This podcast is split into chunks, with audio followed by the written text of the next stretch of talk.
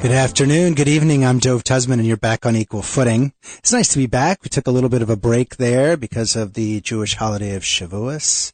Hope everyone had a good Memorial Day. On Memorial Day, there's a lot of traffic. Did you get stuck in traffic? Did you overreact? Did you get road rage? Did you yell at someone in front of you even if they maybe couldn't hear you? We all do that, it seems. What is up with overreaction anyway? It's one of the primary kind of characteristics of being human. We are constantly, as human beings, blowing things out of proportion. Think of yourself in a restaurant. If, if a waiter doesn't get your order exactly right, have you ever kind of blown up? I mentioned the road rage example. If you have kids, parents that are listening right now, you know what overreaction is about. Toddlers spend, it seems like, a lot of their waking hours overreacting. In relationships, we frequently are living in a reality of an emotional reaction that our partner doesn't even understand at that moment. We sometimes are on a completely different, I think I'm having trouble with the mic here. Let's see. There we go. We're sometimes on a completely different wavelength, reacting as if our partner said one thing when he or she really said the other. And overreaction isn't just negative. It's also positive. Sometimes we break down and cry at, and enjoy, that is, at the most beautiful, but seemingly little thing. Sometimes we react as if we've just been given the greatest boon of all time when we're just given a simple compliment. Why are we programmed this way? We've got two guests tonight to talk about overreaction. One, a veteran of this program, a wonderful life coach, Jewish philosopher, if you will. Hope he doesn't mind me calling him that. He's been on a number of times before. He's able to coalesce biblical wisdom with the down and dirty of our daily life. That's Rabbi Stephen Baars. I'm going to introduce a little bit more about Rabbi Baars in a moment, but let me introduce a new guest to Equal Footing, sitting opposite, giving a perspective from a behavioral science perspective, clinical psychology perspective. Again, why do we do this? Why can't we just keep an even keel, see things as they should be kept in perspective? We're going to hear from Dr. Edrika Richardson as well. And actually, I'm going to start by introducing Dr. Richardson because uh, Rabbi Baars, I know your bio pretty well. Let's see if I can get this right. Dr. Richardson. You're a licensed marriage and family therapist. You're licensed in multiple states across this country, uh, and also the American Association of Marriage and Family Therapy approved supervisor. You're one of those. Dr. Richardson works with adolescents, couples, families throughout the U.S. and even in the Caribbean islands, and has clients, in fact, all over the world. Her clinical specialties include relationship issues, individual issues, family counseling, counseling, life coaching, like her sparring partner tonight, to name a few. In addition to her clinical practice, Dr. Edger, uh, Dr. Richardson, who I like, uh, and and you're going to tell me, Dr. Richardson, whether I should call you Dr. E, which some people call you, uh, Dr. Edrica Richardson on the show, or Dr. Richardson. I'll stick with Dr. Richardson for the moment. You've been teaching also undergrad and graduate students for over a decade uh, in, in a, a number of U.S. colleges, and universities, as well as the Bahamas. That's pretty cool. You also co-host a, bi- a biweekly ba- Bahamian, is that how I say it? Bahamian radio show about mental health and relationships. I want to hear that show. And you've been a guest on many other radio and TV shows. You're a, you're a veteran. You're also co-authoring your first book on relationships and uh, you want to spread the word on the rela- importance of relationships and mental health internationally. You do that through speaking engagements around the world. Dr. Richardson, wonderful to finally have you on equal footing. Can you hear me? Hopefully you can. Hopefully we'll get her on the air. Maybe, maybe on mute. I can hear you. Can you hear me? There you go. We got you. Dr. Richardson, Hi. should I call you Dr. E or Dr. Richardson? Either or is fine. All right. We'll see how familiar we get. On this uh, most Okay. human of subjects. All right. Well, Rabbi Baars, uh, I, I always enjoy having you on the program. You also, like Dr. Richardson, speak all over the world. You've spoken in front of the United States Senate. You've also spoken on at the Los Angeles Improv. What a combo! Uh, you're a regular speaker at Fortune Magazine summits. You've, summits. You've authored many books, including one that I highly recommend to listeners called Bliss, the marriage and parenting book, and the worst marriage advice in the world. I want to hear that advice in another program. Uh, Rabbi Baars, you're the creator of a highly popular motivational seminar called Think Like a Winner, and you have seven kids, so you definitely know what I was talking about about uh, kids overreacting. You're known, Rabbi Baars, for imparting important ideas, a lot of creativity and humor. I always love having you on the program. Check out Rabbi Baars' websites. Uh, one is getbliss.com and the other is Core9. That's C-O-R-E, the number 9, core9.live. Rabbi Baars, welcome back to Equal Footing. Great being here. Fantastic. That was a great show. Great theme. I love it. I am a victim. Uh, let's see. I, I, am a perpetrator and a victim of this. I am uh, often will overreact. I, I think I, I, I would self-diagnose as having OCD. So when things aren't exactly right or in their place, or you know, even when I'm preparing for this program, if things don't seem to be going exactly as I think they should, I will sometimes just freak the heck out. And Rabbi Baars, I want to start with you. I'm Jewish. Not all of our listeners are. Many are. Uh, we hear a lot in other faiths, some of which have been represented in this program, about controlling the emotions being like a really divine thing to do. Certainly in Christianity, there's a lot of text around that. Buddhism, one could argue, is kind of a stoical path, etc. As Jews, is that a primary dictate to kind of keep our emotions in check and not lose it? Uh, 100%. But, but now define what means to keep them in check. You know, that, that's where you're going to get, that's, that's where you're going to get a lot of debate. Because every, every, you know, there, there are three things you can never tell people to do, right? You can't tell people to think, you can't tell people to be to care, and you can't tell tell people to be good because everybody, everyone thinks they think, everyone thinks they care, and everyone thinks they're good. So you, you can't no tell people one you can't tell people to chill out. And no, no, that's the, that's the, that's the bonus. No one thinks they overreact. It- It's like telling someone to calm down after the iceberg hits the Titanic. You know, it, it, it's all very nice when it's not your not your crisis. So I want to get back to the conflicting guidance, it seems, to my layman's eye that we get in Judaism. But let's, let's get on the table the kind of behavioral science perspective. Dr. Richardson, why is something that is so prevalent, uh, seem to be damaging? I mean, we, we all, and unless, unless you're a, you know, you're a monk or a, or a tzaddik, we all overreact at various points, even during our day. Right. And, and so it seems like I, I'm a, in at heart, I'm a rationalist and I- it feels like we must be programmed this way evolutionarily or something. Like what, what is the programming? Why do we overreact in ways sometimes that hurt our social standing? Uh, you know, when, so- when you yell in that restaurant at a, at a waiter, you don't look good. You're not helping yourself in stature in front Right. of others or setting a good example for your kid. What's going on? So the whole idea of overreacting comes from our want to protect ourselves against any type of threat.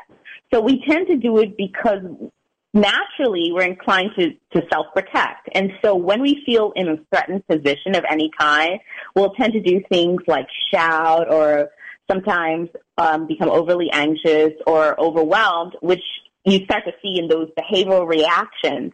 And a lot of that sometimes related to stress, past trauma, or any sign that you're just feeling like that may happen. So what our need to do automatically would be, how do I protect myself from that? And that's when you see the overreaction. So I'm going to probably brutalize this, but is this kind of like, if I think about this evolutionarily, is this like, okay, I don't have time to assess this potential predator in my territory. Right. I just need to react violently right away just in case they're here to steal my baby or something. I mean, you gotta, you don't Yeah. have, is, okay. So if that's the case, let, let's, let's take your definition, which I kind of like and, and it, it helps rationalize it.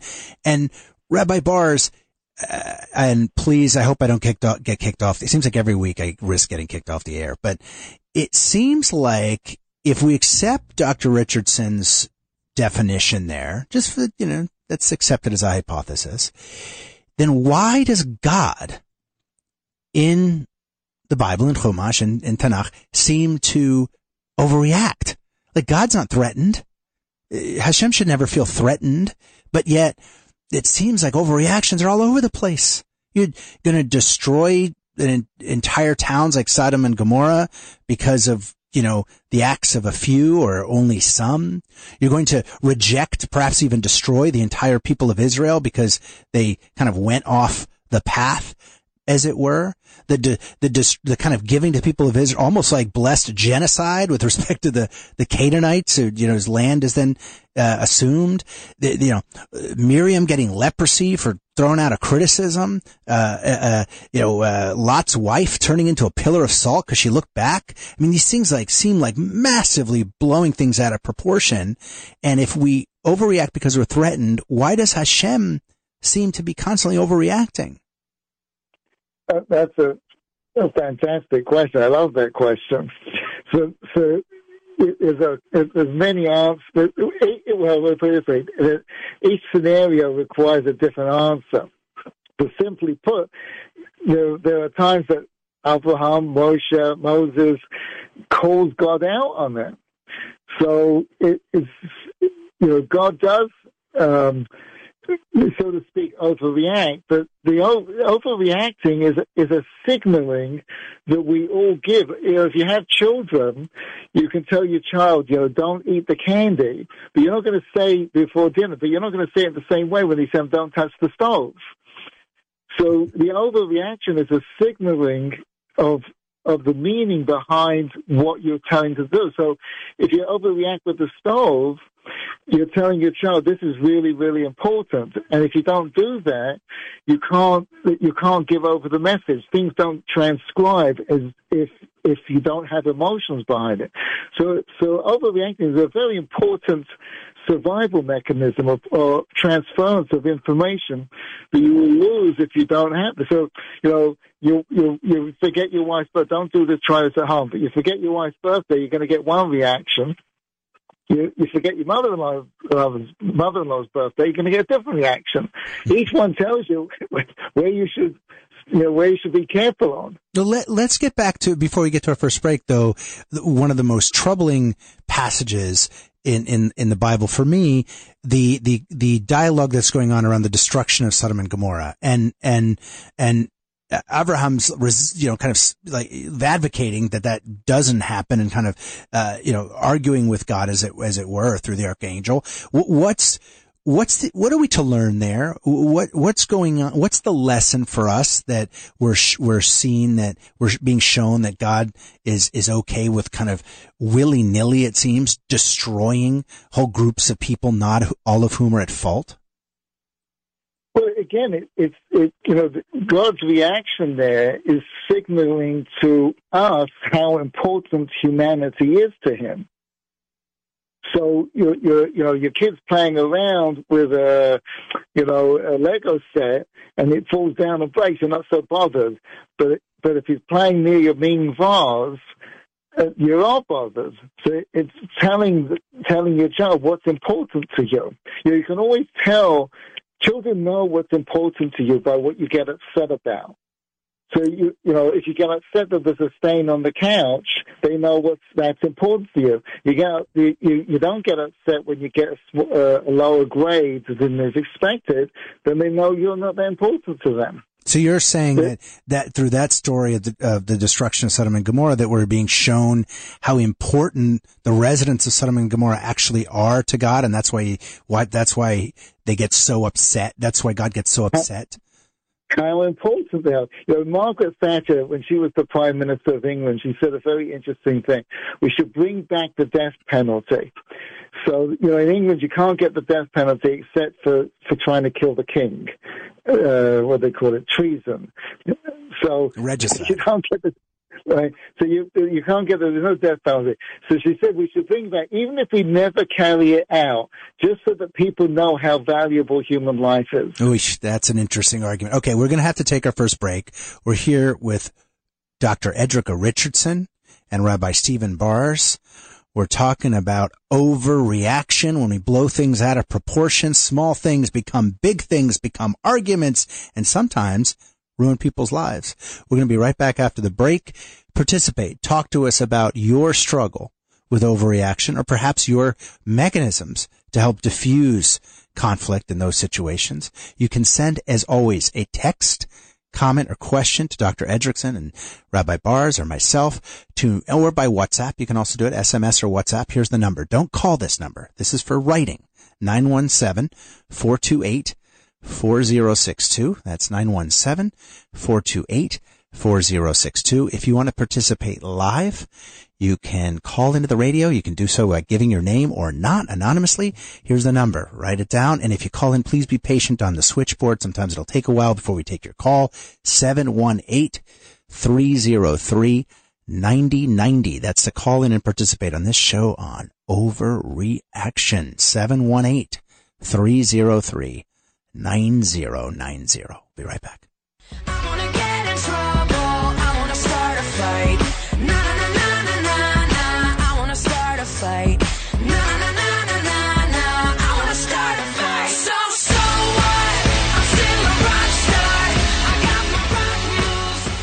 I think we could program the music on the show entirely out of Pink. she's she's so great in capturing human emotion from the good to the bad.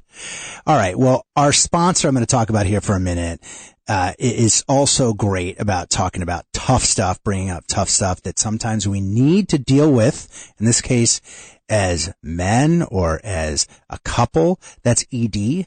It is not something to be embarrassed about. There's no shame in having erectile dysfunction. It affects over two thirds of men at some point in their lifetime, and it can really affect the emotional stability of couples. Do something about it. There are, of course, expensive blue pills that are out there, but they are not the right solution for a lot of people because of side effects and comorbidities.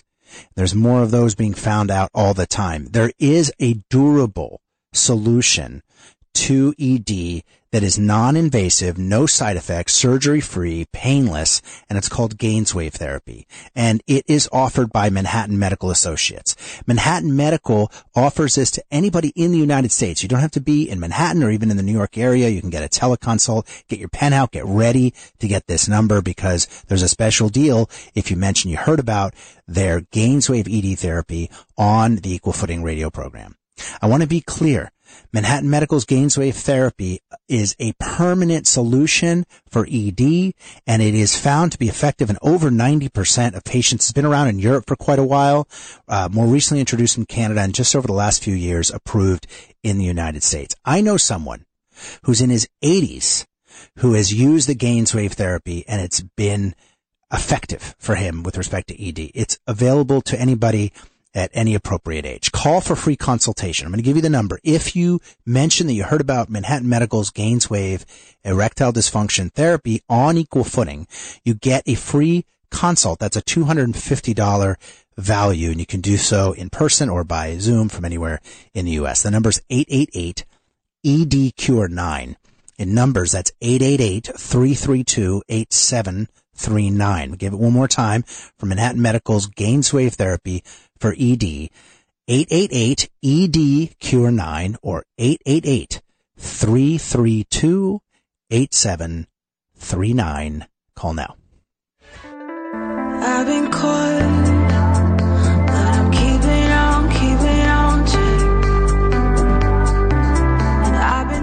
All right, Dr. Edrickson, before the break, you were very patient there, listened to a little bit of theology, and Rabbi Baars, we already have some listeners that are pushing back a little bit. It's going to be fun.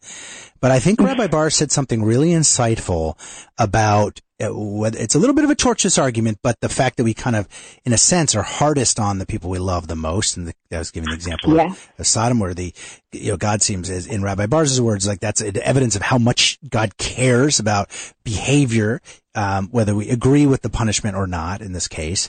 The, it seems like in, in, in my life, Dr. Edgerson, I do that. I'm toughest on the pe- people that I love. I tend to blow up much more easily at my partner, for example. Thank God not my Mm-hmm. children, but the, my partner as opposed to, you know, someone I work with. And then even less likely to blow up at someone, you know, less likely to have road rage or blow up at a, at someone in the street. What's going on? Why am I, why am I, don't know if I'm programmed to do this, but why, why am I tougher on or blow up more easily or lose my cool more easily with the people I love?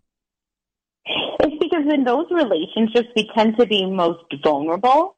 And when we feel that there's going to be a threat to vulnerability, then we become, again, protective, overreactive. Because in those relationships that you mentioned, like with your kids or with your partner, you open up and share some of the most intimate, vulnerable parts of yourself, and they have that information and because they have that information, they, they do pose a threat, right? They pose a threat in a healthy way in which they can support you and be there and love you, but they also pose a threat in a way in which they can use that information against you. And I think we have those expectations as well because we we all have a certain standard that we would like things to happen by. And sometimes we do need to question if that standard is realistic at times. So you're saying that when I am, let, let me turn it around actually. Just, just this weekend, um, my partner kind of misunderstood something that I did and kind of went a little bit off the deep end. Those are my words. And it, Okay. it kind of had a, it had a ripple effect throughout our weekend. We were actually in a professional setting, part of that, and it was just really discombobulating. And to understand it, when that's happening, I, it's because she's more easily because I I wouldn't see her doing that necessarily with others. She would be much more diplomatic, much more reserved, Right.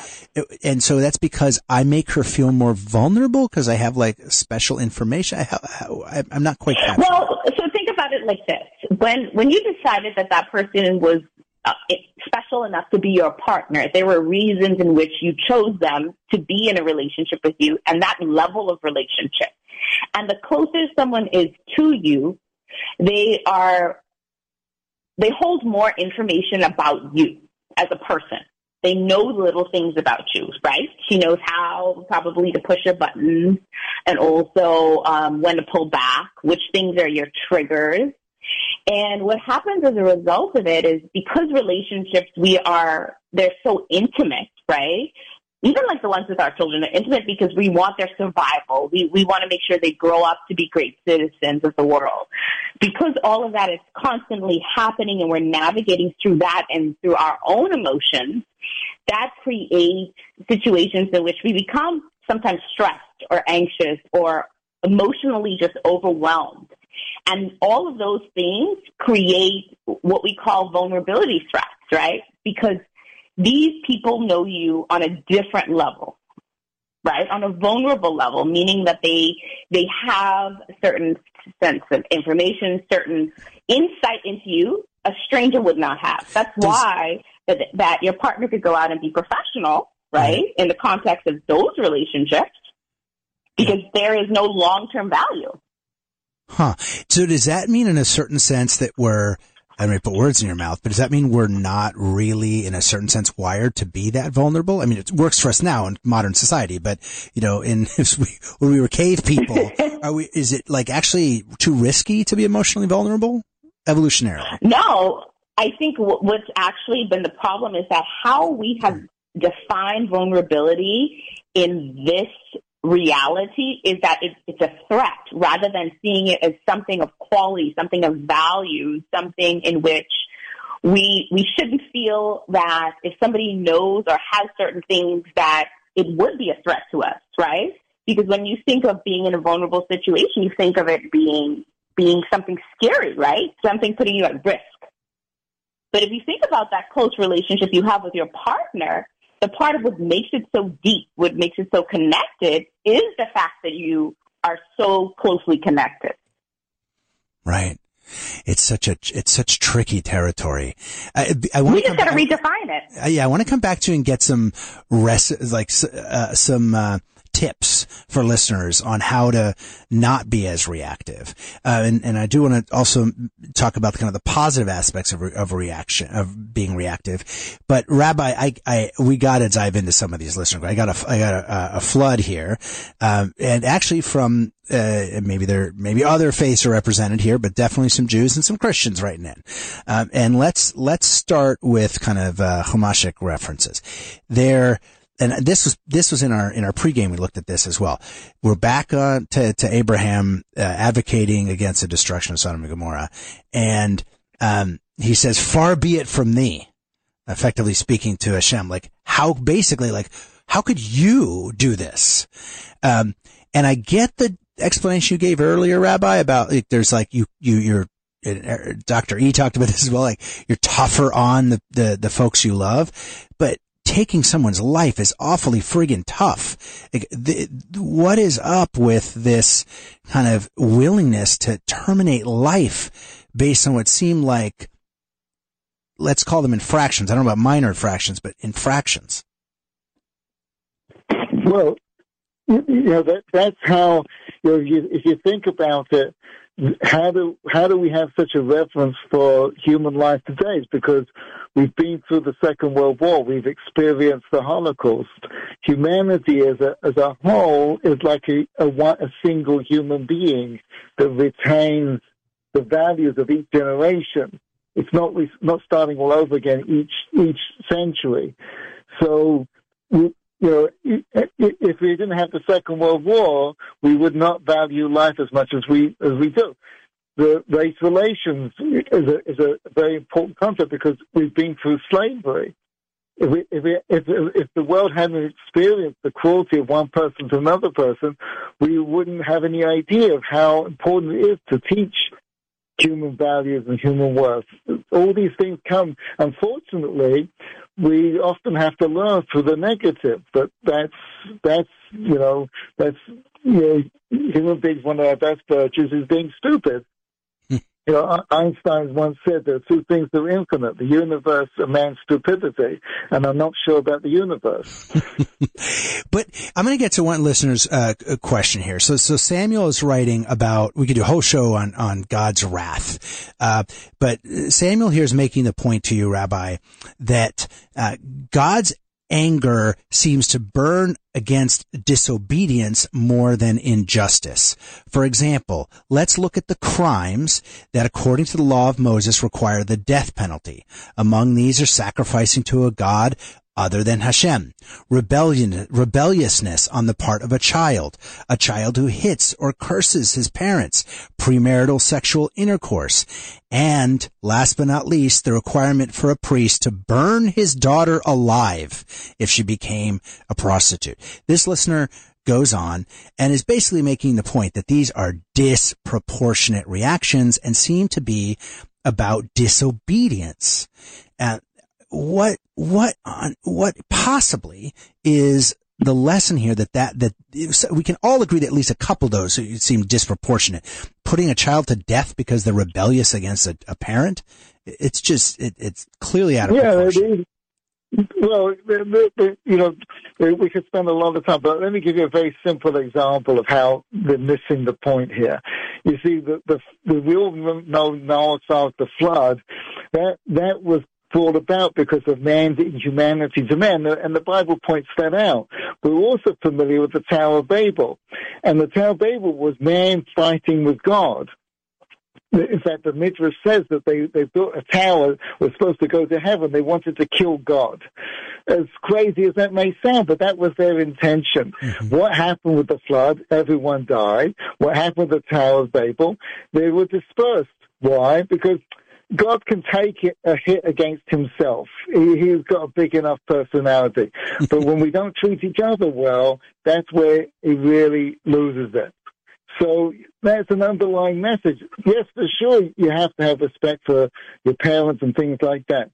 But the, the greater, you know, the greater crime, and that's where the emphasis comes, is man's inhumanity to, uh, to man. That's where we really lose it. That's where the emphasis is placed.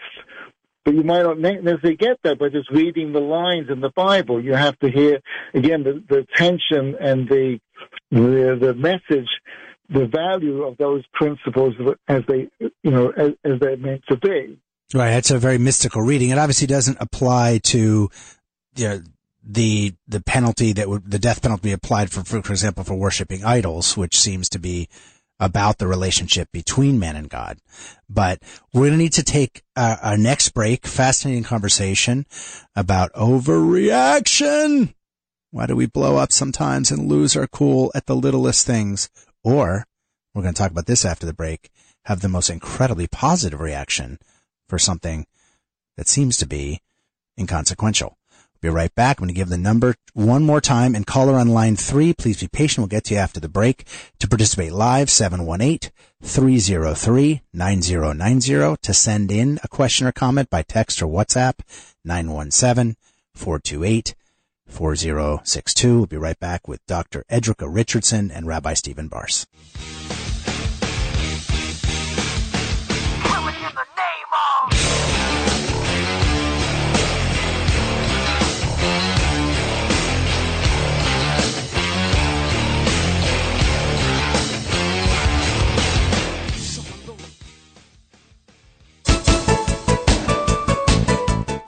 Equal Footing with Dove Tusman is sponsored by MDCS Dermatology, your experts in skincare.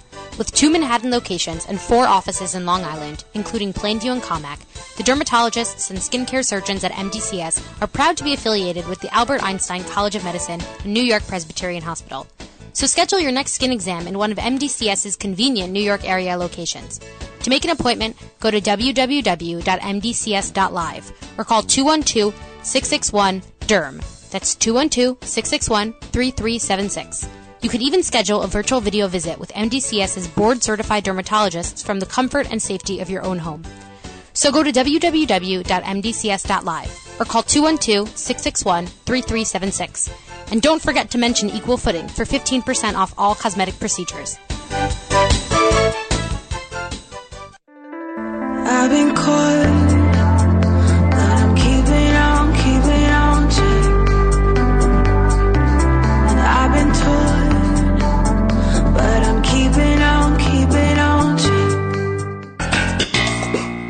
you need a death certificate? Well, Dr. Ellenwood, um, I was hoping to compile an admittedly rudimentary scrapbook of her life. Something that Betsy could have and hold on to. Well, I suppose I could make a copy of it. Oh, that would be wonderful. Yeah, well, it's uh, very nice meeting you, George. Likewise.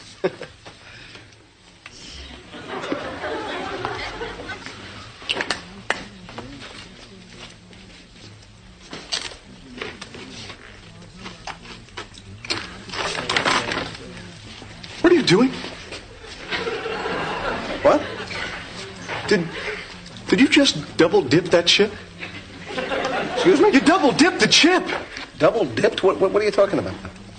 You dipped the chip, you took a bite, and you dipped again. So? That's like putting your whole mouth right in the dip.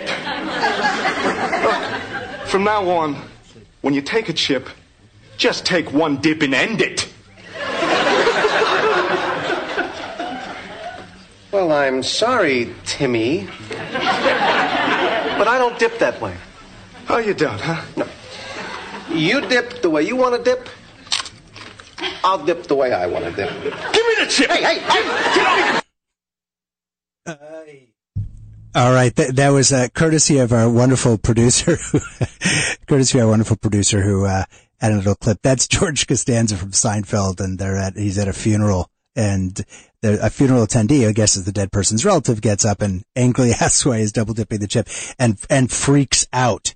But I think the, I, I think I'm trying to get in her head, but I think the reason why we included that here, other than the fact that I, I love Seinfeld. And by the way, if you, just a little parenthetical, if you want to have a lot of fun, we did this in the pregame research for the show. Look up online, like video clips from popular culture or from elsewhere in social media of people overreacting. And you will see some stuff that hopefully you won't recognize too much in yourself. But this is a funny area of human behavior. But I think the, the, thing that's going on there, Dr. E, uh, is that it, it, this person is the, the, they're at a funeral and they're clearly flipping out about something not so important, but they're also got a lot of pent up, obviously, you know, emotion.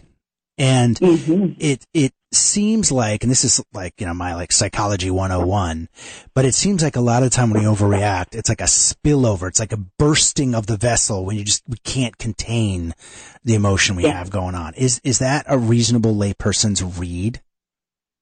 It is, and and I think a lot of it has to do with a sense of control. You mentioned earlier you have um, some obsessive compulsive, behaviors, right? And and because of those, they may create times in which you react certain ways. So I think one of the things people have to understand and have to know is that you you do have a sense of control of what can be controlled. I'm sorry, you can't control everything, but what you can control is how you react. So mm-hmm. in instances where things may be out of place or the show isn't going just as well as you would want, you have the opportunity at that point to say, how am I going to respond to this bump in the road, to this hassle? Yeah. And try to keep an even keel, presumably. try to keep it even keel. The other thing a person has to do is learn to separate the person from the point or from the problem. Sometimes what happens is that when there's underlying tension that's there, what we tend to do is we tend to point fingers, right? And it's so much easier to point at somebody else rather than take accountability for our role in what might have happened or what might have been misunderstood.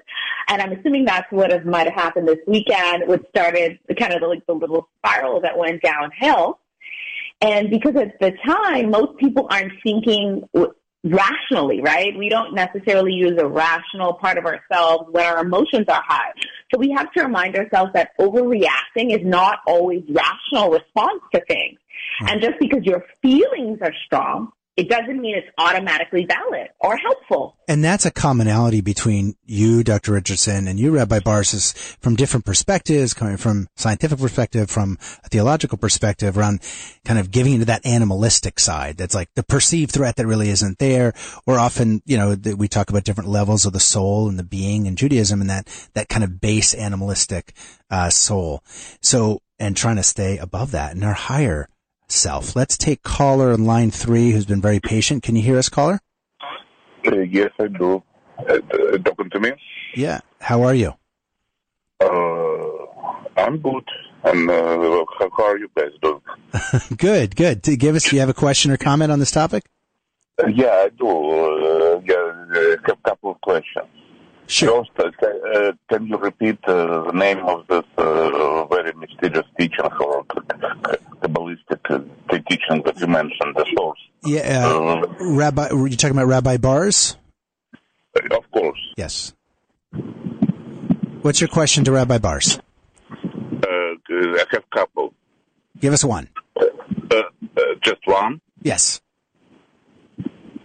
No, I, I, I well, let me introduce myself. It's not the first time I called here. I'm I'm Christian. I uh, I have very close. My name is Dennis.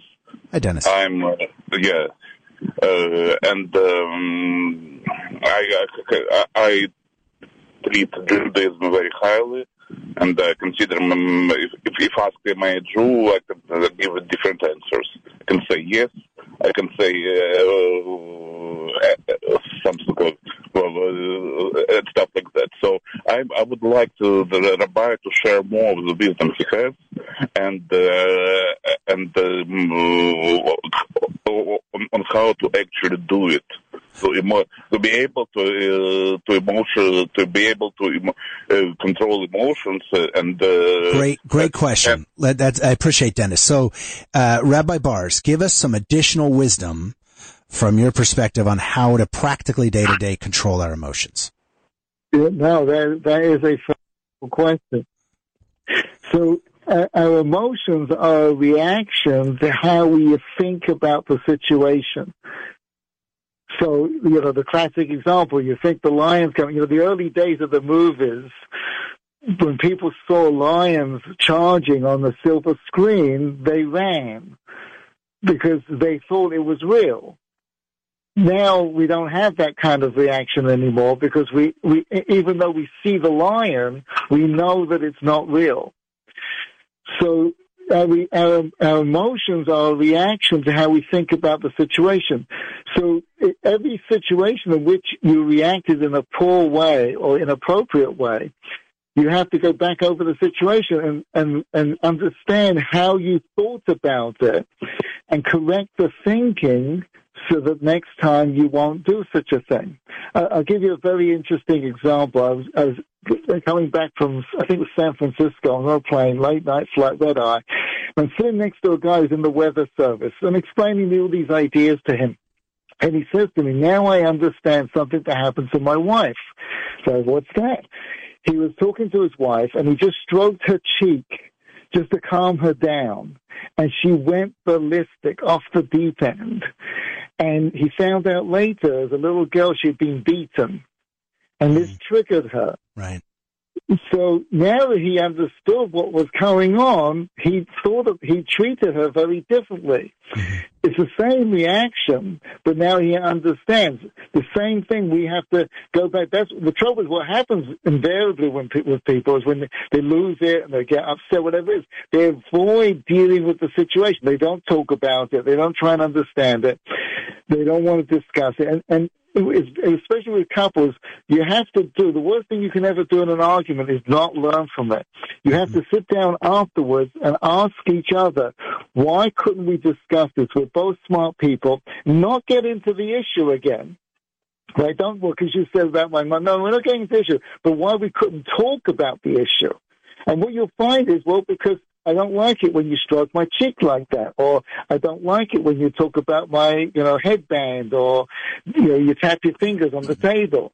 And it could be a very innocuous thing, but that we have these triggers that we don't even realize what we're doing, and they set us off. I'm glad And you. I'm glad you mentioned that because I was going to say uh, uh, earlier in the show, Rabbi, that the best technique for me when I'm in a moment, either I'm overreacting or I'm with someone who's overreacting. You you you said it so well at the outset. You can't you don't tell someone to chill out or calm down. That that has the opposite effect. But I I tend to think, okay, what's going on? What did I hit? What nerve did I hit? What in psychologically? What, what's the trigger that I don't know about? What's the suffering this person is having? Right now in their lives or the difficult thing that happened earlier today that I didn't see or I don't know that's causing them to react this way. And then when I do that, I, I access compassion. And as soon as I access compassion, I'm more settled down no matter what the person is doing. So I, I that's Right. where, that's where for me. Dennis, I'm sorry we didn't get to another question, but we do have another call online for I want to get to for this break. But first, Dr. Richardson, uh, I love calling you Dr. E. That's a cool name. Dr. E. Uh, uh, Edrica Richardson. What, what, what are some tips from you, um, to, to Dennis in terms of controlling your, your emotions? ask yourself if overreacting is helpful in any way. Because there are some times in certain situations where it may be called for, uh, maybe in situations where you are protecting like your children from running out in the street, and so they may not get a simple like, oh, don't do that. So you have to overreact so they really understand why that's happening. Um, so pay attention to the situation because we don't want to make it sound like it's always all bad. Um, but, and then learn from it. Think about whether you're able to accomplish what you want from that overreaction. Because at the end of the day, it should not create more of a barrier between you and either what you want to do or you and the person, but more how is it bringing you closer together and how can you learn from it? Yeah. I, I think that that's a, that, that's a, that recommendation to be kind of conscious and step back from the moment itself, wherever you go with it is always helpful. Yeah. Uh, we're going to take caller on line four. Uh, caller, I'm going to ask you to ask your question, then we're going to take a break and we'll get the guest to answer afterwards. Can you hear me? I hear you. Stan. You sound better this week, and you sounded better last week. You know, Well, I didn't want to say anything, but I've been sick. I've been in the hospital. I'm but sorry. uh, that's for another time. Uh, you know, overreaction. Let's talk about one of the greatest, not necessarily overreactors, but we knew what he meant Adolf Hitler. Everything he said was an overreaction, but he meant everything he said. Everything. His greatest asset, I can't st- was his speaking and his talking and his reaction and overreaction. And the public who loved him went for it all the way. So overreaction in terms of this particular lunatic madman worked for him. And so that's the question. Many of our leaders overreact but are successful. What do they have to say about that? I'll wait. I cringed when you first brought up Hitler because it's always it's, Well, it's, yeah, I didn't mean end it of in all a good way. conversations. But I'm glad you did because I didn't mean it in a good way. No, of course, no, of course. I, I, I know you did. And, and first of all, Rafua Shlema, I hope you feel, I hope you're getting I better and you feel better. Okay. Um, but I, I, I, I think it's a really good point. I was, it was in my show notes to bring up in the last, Aha, that, good. that sometimes the, uh, there, the, the overreaction, what looks like an overreaction is actually someone's, uh, strongly held, Exactly. terrible, disgusting, demonic Right. belief. Exactly. And so, Right. how do we? And let's put this to both guests after the next break. Sure, sure. R- Rabbi Baars and and Dr. E, how do you distinguish between the two and two? If you're confronted with somebody that it seems like it may be an innocuous overreaction, or it could be that they're in fact a physical threat uh, to Well, believe what they say. right uh, that Maya Angelou thing, right? And to that show you who they today, are. as we know. Right, No? and definitely on the political stage. We are not a political program, but y'all know what I'm I know, talking about. I here. know, of course. so the great question, and let's put that to uh, to, to to Rabbi Baars and uh, Dr. Richardson after the break. okay. Thanks Good talking to you. as well. I think we're going to break. I kept everything inside, and even though I tried, it all fell apart. What it meant to be will eventually be a memory of a time I tried so hard and got so I really like the music tonight. Okay, uh, let's talk about a relatively new sponsor uh, here on Equal Footing, but in that vein of talking about this stuff that is real and raw without shame, without insecurity. It is the Lola and Bear What If workshops. Okay. These workshops are weekend long or day long. They occur up in the Catskills and also in New York. And they're about achieving new levels of intimacy and honesty and openness with your partner. If you're in a couple, there are couples workshops. There are also workshops for singles about how to kind of create a more healthy dynamic in an intimate and sexual way in your in your life. Uh, do you want to finally overcome that past relationship trauma? Do you want to feel as drawn to your partner as you did the first day you met? Do you want to, with your husband or wife, explore fantasies and desires in a safe space without judgment? Get through to that next layer. Break down communication barriers and be in a more open space in your relationship. Check out these what if workshops. There was one this past weekend. There's another one coming up at the end of July and a couple of others through the summer. You can go to lolaandbear.com. That's L-O-L-A-A-N-D-B-E-R, lolaandbear.com. You can also call and get more details. 848 305 9903. Is it the what if intimacy and relationship workshops to help you and your partner access deeper and more authentic versions of yourself, expanding your capacity for real intimacy and opening up, opening up new realms of pleasure. Again, lolaandbear.com or call 848 305 9903. I've been caught,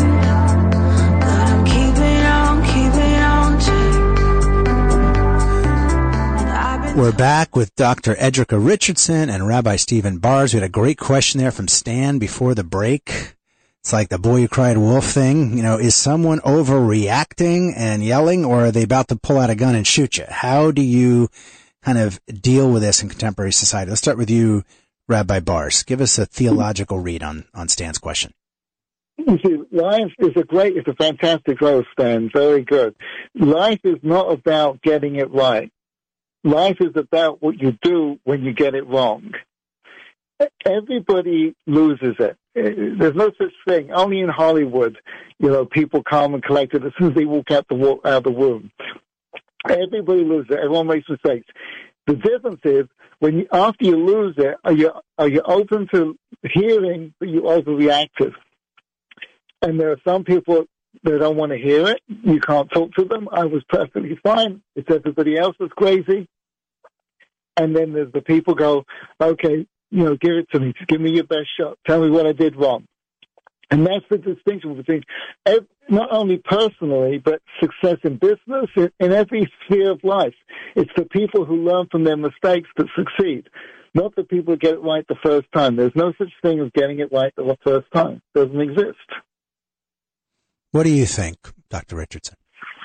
I think he's absolutely correct because that's, I think, the difference between, to go back to what the caller said, the difference between um, bad leaders and good leaders, right? The, the knowing the difference of when to react quickly to situations, and then we know that leaders can't just react. Good leaders just don't react. They need to have all the information.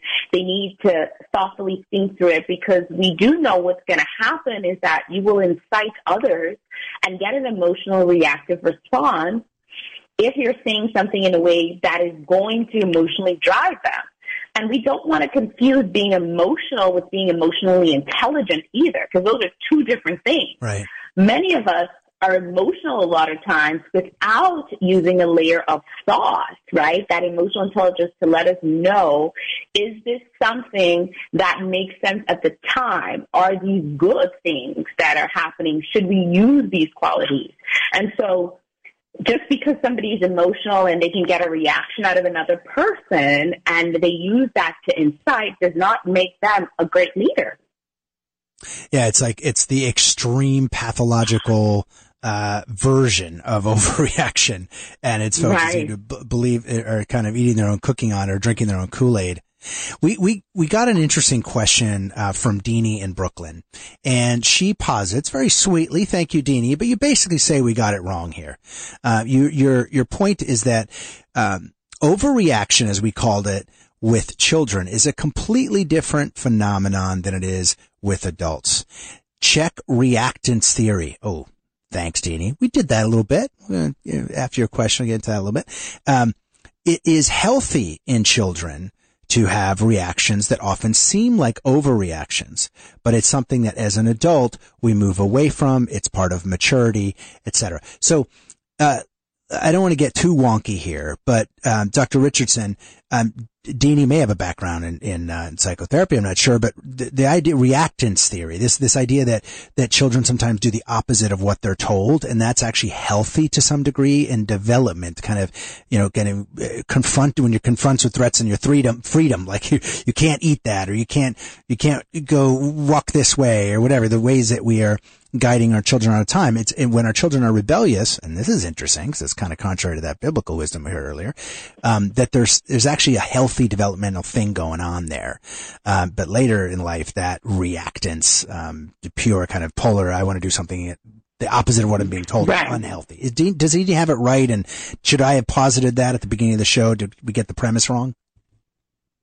Um, no, and I think what she's referring to is the social reaction theory that's really coming out of criminology. So it's not, it's kind of one of the behavioral sciences, but another end of it. And what she's talking about, if, if, if I'm on to the right, understanding her question correctly, is that yes, initially when kids are born, that is something that we need to teach them, right? We need to teach them to survive, right? And survival is making sure they know what things um, that they should be afraid of, which things that they should go towards, and what things that they should embrace, right? Those are the things we teach them, and knowing when to internalize what beliefs or not.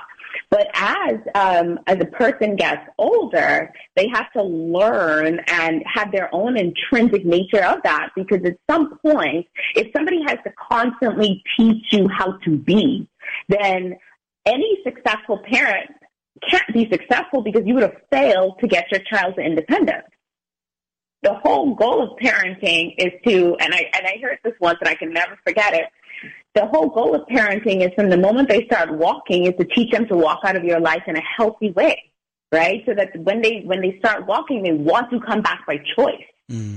And that's because you taught them how to survive on their own, how to know when to use what reactions at what times. And so we must make sure that when we're when we're teaching them um, that we aren't traumatizing them, because uh, that can be the other end of, of some of this reaction theory. Yeah, it's and and we don't have much, we don't have a lot of time to get into this, but it, it is interesting how that juxtaposed a little bit with the rebelliousness of the child point um, in uh, in in halacha.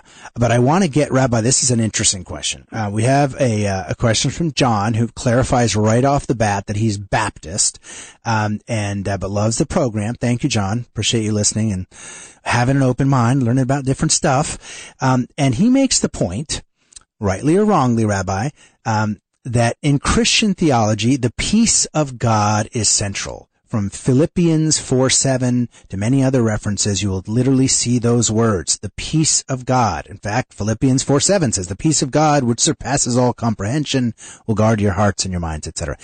Um, and goes on to say that it doesn't, that that is not a turn of phrase that is in what he calls the Old Testament, or Chumash, uh, the Bible. Um, so it, it seems like there's, what do you say to John? And, and it seems like there's a value judgment there, John. But, uh, Rabbi, is it, is it true that our, our Christian friends and brothers are, um, you know, kind of more about kind of keeping their cool and, and, uh, being on an even keel? Doesn't, and that's not quite as, as exemplified either by Hashem or in, in Jewish theology? Um, yeah, I'm really not understanding the question quite clearly. There is a there is a Christian emphasis on this calm, calm despite what's going on, and um, Judaism doesn't hold of that ideal. Um, so I'm not. I'm sorry, I'm not quite getting the question. Is that the question? I don't know. I'm reading it just as you were, but I, I think so. It seems like it seems like what he's saying. And John, feel free to write as we're doing this. We have a minute left or so. Uh, it seems like what he's saying is that uh, we have less of an emphasis in Judaism on being um, tranquil, I guess, and not being reactive Uh-huh. emotionally. Right. No, it's, it's being reactive meaningfully. That's the whole key. Is, is channeling your emotions. Your, your emotions, like you know, you go rock climbing, you go uh, bungee jumping, you go to uh, you know on a roller coaster. Emotions is where the life is. It's channeling those emotions so that we most people can't do that, so they they chill them down, and so we don't feel anything, and it's very it's very debilitating. But to be engaged in something that you love and um, you're excited about. I was just wa- watching Warren Buffett. You know, he said mo- he's, he's got thousands of managers that work for him. He says most of them are multimillionaires, some are even billionaires, and they do it because they just love do, they love what they're doing. If you if you're living doing what you love and passionate about, that's living. I, I do think it's, and, and I actually think, John, if you're still listening, that that's a, that's a beautiful difference, actually. I, I respect both sides, and I think there is something very, very, um, heartening, I guess, about what the rabbis say. It's like being fully in your emotions, but channeling them. It reminds me of the Oscar Wilde quote that I don't want to be at the mercy of my emotions, but I do want to use them, enjoy them, dominate them. So it's not ignoring them, putting them aside, but learning, you know, that's being able to exactly it. them That- accurately. That's exactly right. That's it. Right. To to answer Stan's question about how you deal with it, I, I would say a very important idea is everyone should watch the TED Talk by Ric Elias, E-L-I-A-S. He was on the plane that landed on the Hudson. And he, it changed his whole way of thinking. He said, I, I choose to be happy, not right. But That's a that's good- the whole key of, a good, of learning from what happened. Yeah, go ahead. Sorry. Sorry, no, we're going to come up on time. Uh, It seems like we're going to have to do another episode somehow on this subject. Really good questions still coming in. Thank you, Dr. E, Dr. Edrica Richardson, Rabbi Stephen Baars. Always a pleasure to have you on. Thank you so much. A lot of fun. Thank, Thank you. you. Keep an even keel out there. Don't overreact. All good. Don't worry, be happy. good night. So easily. My anxiety creeps inside of me, makes it hard to breathe. Words come over me, feels like I'm somebody else. I get overwhelmed so easily. My anxiety keeps me silent when I try to speak. Words come over me, feels like I'm somebody else these faces who don't know what space is. And crowds are shut down, I'm overstimulated. Nobody gets it. Say I'm too sensitive, I can't listen, cause I'm eyeing the exits. This mind isn't mine, who am I to judge? Oh, I should be fine.